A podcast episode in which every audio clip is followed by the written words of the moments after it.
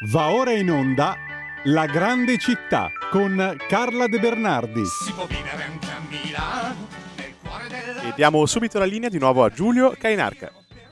E a Carla De Bernardi che vedo già collegata con noi. Buongiorno Carla, buona settimana, buon lunedì.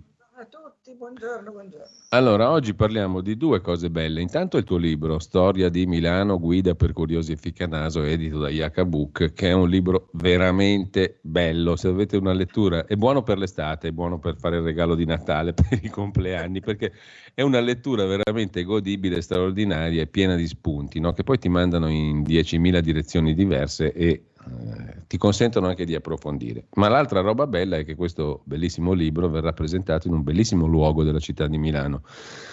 Uno tra i più belli mi viene da dire perché il tuo libro verrà presentato sabato prossimo, 24 giugno, alle 10.30 la mattina, eh, nella sala di lettura della Biblioteca Nazionale Braidense, che sta all'interno di Brera e che è un gioiello, una cosa bellissima Molti la conosceranno, molti magari no, nell'ambito di un ciclo di incontri denominato Finestre sull'editoria. Verrà presentato il tuo volume, credo che tutti potranno partecipare compilando sul sito della Biblioteca Nazionale Braidense un modulo, un modulo online per partecipare alla presentazione.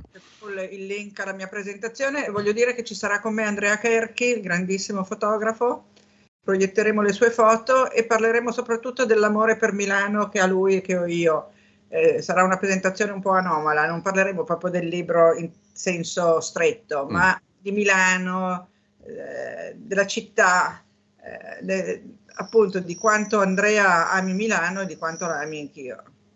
Ecco, questo appuntamento eh, per sabato prossimo alle 10.30, bibliotecabraidense.org, eh, se volete partecipare potete compilare appunto il forum, il form, il, il, mod- il modulo diciamo esatto. molto sintetico. Ti rispondono subito, guarda, l'altro giorno l'ho compilato per mia sorella che è pigra, eh? neanche il tempo di mandarlo che mi era già arrivata la conferma. Ottimo, è meglio compilarlo perché lì lo spazio a disposizione non è infinito, no? il luogo è di una bellezza unica e ci fornisce anche qualche qualche spunto per la conversazione di stamattina, no Carla?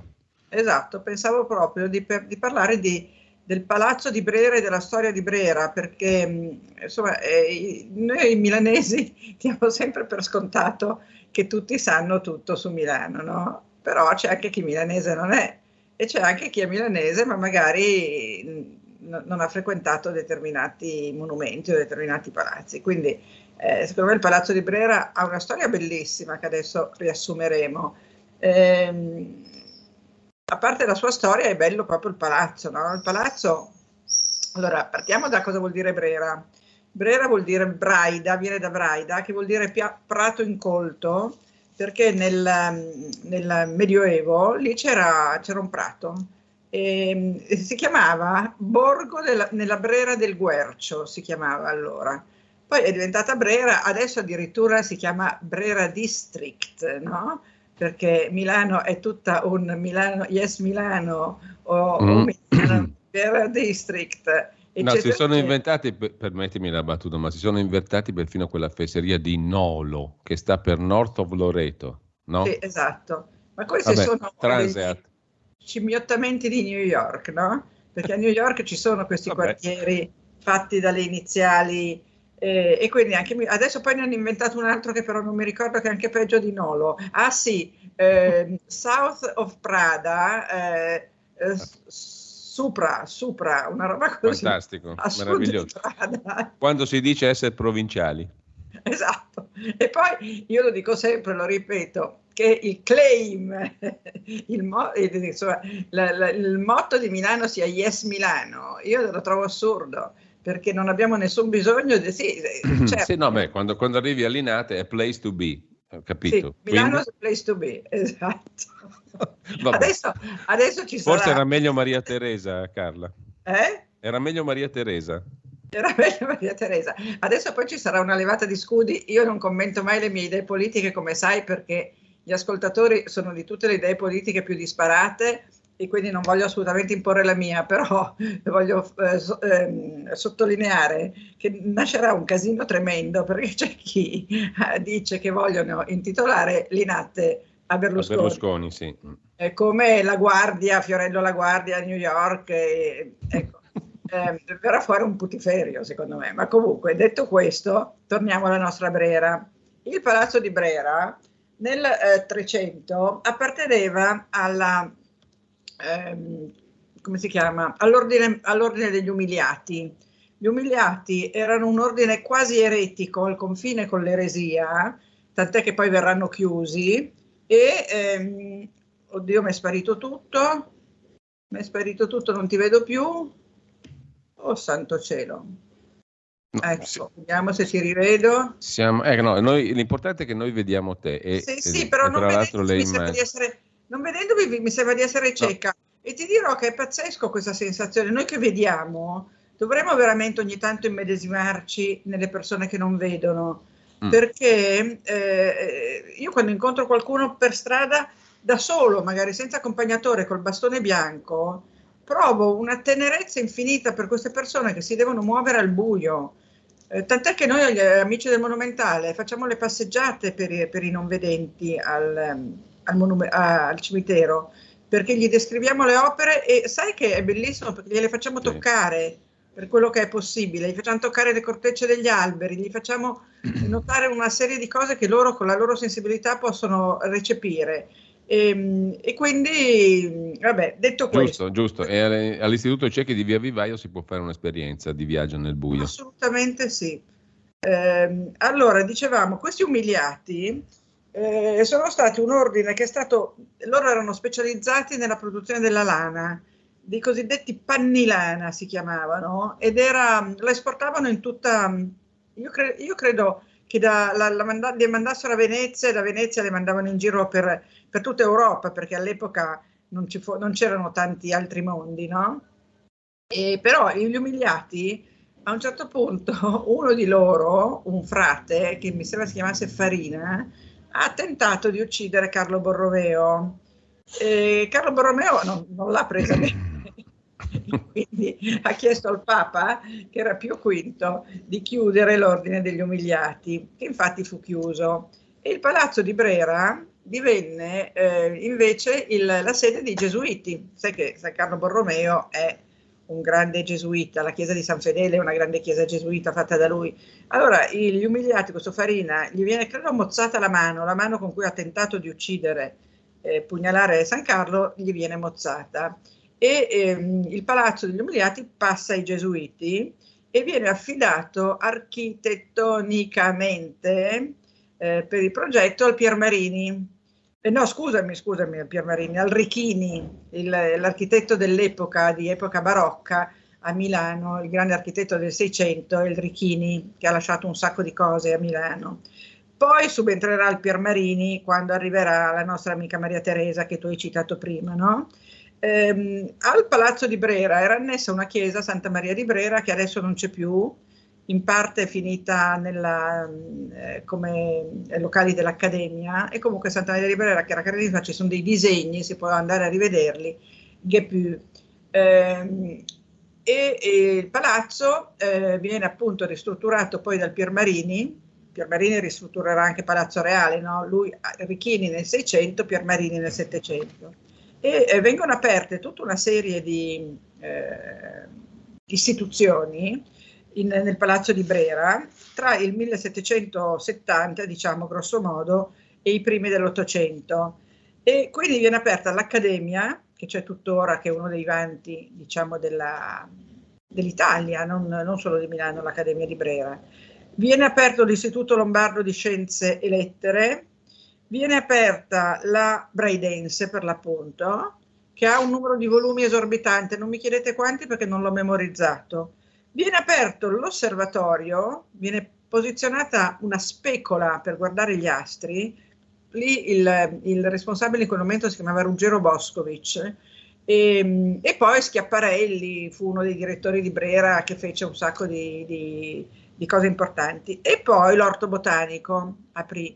E quindi tutte queste cose qui hanno tuttora sede a Brera. L'orto botanico è un gioiello, la Braidense l'abbiamo detto, l'Accademia lo sappiamo, l'osservatorio è eh, aperto al pubblico e, ehm, e, l'Istituto Lombardo è un'istituzione, diciamo che controfiocchi. E quindi abbiamo tutto questo concentrato a Brera, no? Brera, eh, il palazzo, torniamo al palazzo che fu distrutto durante la guerra mondiale, la seconda, fu distrutto, eh, per fortuna c'era come soprintendente Fernanda Wittgens, che salvò tutti i dipinti, perché a Brera c'è alla Pinacoteca c'è Raffaello, c'è Piero della Francesca, c'è il meglio del meglio del meglio, lo sposalizio della Vergine.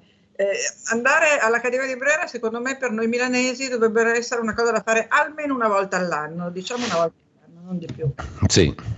Tra l'altro, nel, negli ultimi tempi, con la soprintendenza di James Bradburn, è stata tutta ri, eh, come dire, ridisegnata negli interni con anche delle didascalie altezza bambino e delle didascalie fatte anche da, da, da, da scrittori. Quindi eh, purtroppo Bradburn adesso, come sai, forse lo sai, non può più essere eh, rinominato dopo due mandati. Comunque il Brera, eh, la Wittgens fu una grandissima soprintendente, salvò tutti i dipinti mandandoli alla, eh, al Cavo della Cariplo in parte, in parte nelle case dei milanesi in Brianza, chiese aiuto ai milanesi tra l'altro a Brera i grandi milanesi come Iesi e Jucker hanno lasciato delle stupende collezioni.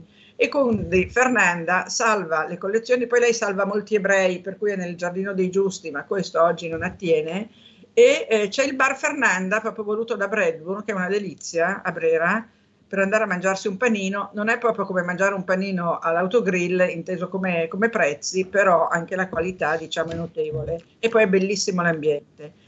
Dopo mm, eh, la Wittgens, eh, dopo la guerra, il palazzo venne affidato a Portaluppi, altro genio, un giorno se vuoi parliamo proprio. Eh sì, sì, varrebbe la pena. Ha fatto delle cose a Milano, tra l'altro quelle più note le conoscono tutti, ma poi io ne ho scoperte io che non le conoscevo io, non è che non le conoscono, non siano conosciute, non sono scoperte assolute, ma io non conoscevo alcune cose che me ne sono andate a vedere, cioè Portaluppi eh, era veramente un personaggio con, con, un genio progettuale, ecco, progettualmente era un genio. Comunque, Portaluppi ricostruisce Brera dopo la guerra. Eh, e la Wittgens è quella che dà il via alla grande Brera, cioè aprire Brera alle scuole, alla didattica, agli spettacoli, perché prima era un luogo di cultura ma un luogo chiuso. E questo fece anche Russoli, finché eh, qualche anno fa, nel 2020, proprio con Bradburn è stato aperto Palazzo Citterio, che era stato acquisito da Russoli ehm, in via Brera 10-12, mi pare, quindi Brera Pinacoteca al 28, bisogna salire verso Piazza Scala e lo si trova sulla sinistra. L'hanno aperto nel 2020, mi pare, ma poi non andava bene la ristrutturazione perché hanno ristrutturato e non passavano i grandi quadri dalle porte, tanto per dirti. Quindi adesso è di nuovo in ristrutturazione, ma credo che verrà inaugurato a breve. Quindi il progetto di Wittgens e Russoli della Grande Brera finalmente si compie. Ricordo un'altra cosa, sai che io in questo momento, e tu quanto me, anzi più di me, perché stai facendo le letture dei Promessi Sposi, ho la fissa di Menzoni L'altro giorno siamo andati a casa Manzoni, ti assicuro che, mm. spiegavo alle persone che erano con me, un conto è vedere un monumento, no? lo guardi, un quadro, è meraviglioso, ma camminare nella storia delle persone, cioè calpestare il pavimento di Manzoni, vedere il suo letto col bicchiere dell'acqua, vedere i suoi oggetti personali, i suoi occhiali, guarda, è veramente emozionante. Lo studio dove lui eh, lavorava e con lui Tommaso Grossi, che lui ha ospitato per vent'anni, credo, perché Grossi era un avvocato e eh, aveva il suo studio presso Casa Manzoni e tu vedi proprio gli occhialini, la penna, la tabacchiera di Manzoni. In tutti i quadri di Manzoni lui ha in mano la tabacchiera. E torniamo a Brera, perché quando entri in Brera il primo ritratto che vedi è il Manzoni di Hayez, perché poi Manzoni con Hayez, con D'Azeglio che era suo genero, perché aveva sposato la figlia, con la Claretta Maffei, con la Bell- erano i protagonisti del risorgimento. E qui torniamo al solito discorso che è un puzzle la storia. Quando mi chiedono eh sì. come ho fatto a scrivere questo libro, ho detto ho fatto un puzzle. sì, infatti, è un caleidoscopio anche per certi versi. Ecco, e quindi eh, invito tutti a, a, tornare a Brera se la conoscono e ad andarci se non la conoscono. Tra l'altro la prima domenica del mese la Pinacoteca è aperta perché sono le domeniche gratuite, no? In agosto forse è aperta gratuitamente, quindi le occasioni di andare ci sono e, e i capolavori che sono lì. E vabbè, poi nel, nel cortile sappiamo che c'è questo Napoleone I come Marte pacificatore di Canova eh, e il, mm, come si chiama, il Napoleone ha razziato quadri da conventi, da case, eccetera, e li ha portati tutti alla Pinacoteca. Quindi la Pinacoteca è, è un luogo che veramente ha dei capolavori pazzeschi perché sono stati lì radunati dal nostro amico Napoleone. Anche del periodo napoleonico a Milano dovremmo parlare perché Napoleone è stato una ventina d'anni, eh, eh, è stato anche incoronato re d'Italia, no? e quindi diciamo che è un personaggio per la storia italiana, al di là delle sue avventure, eh, quelle più, più, note, ma come ma Napoleone italiano, soprattutto perché poveretto perse a Waterloo, uh, Waterloo perché è, è, un nome belga e non inglese, non per colpa sua, quindi anche quando parleremo di Napoleone racconteremo anche perché lui perse eh, a Waterloo. Bene, allora mm, eh, Carla, intanto grazie perché abbiamo fatto un'altra bella cavalcata in pochissimi minuti. Mm, sì, torno a... Ri- ha messo dentro tante cose. Eh? Moltissime, ma è il bello di questa rubrica. Minestrone, no, minestrone è, è buono. Eh, infatti è il bello di questa rubrica, è il bello del tuo libro che lo ricordo verrà presentato in questa bellissima sala della Biblioteca Nazionale Braidense sabato prossimo 24 alle 10.30. Sul sito bibliotecabraidense.org lo trovate in home page questo appuntamento e poi potete compilare. I milanesi, I milanesi del centro, non tutti i milanesi, vanno in weekend, quindi probabilmente ci sarà anche posteggio perché eh, i residenti sono meglio ancora. a St. Moritz. No, e non ci sono al sabato tutti i vincoli delle varie ABC, esatto, zone, zone varie. D e F G. Bene, allora, intanto Carla, grazie come grazie sempre e buona settimana. Anche a te e anche a tutti quelli che ci hanno ascoltato. Ciao. Ciao. Ciao. Avete ascoltato La grande città con Carla De Bernardi. È la gente che vive, che lavora, che si diverte, che respira in mezz'ora da piazza del Duomo. Arrivi dove vuoi alle 4 del mattino Milano diventa un posto molto strano.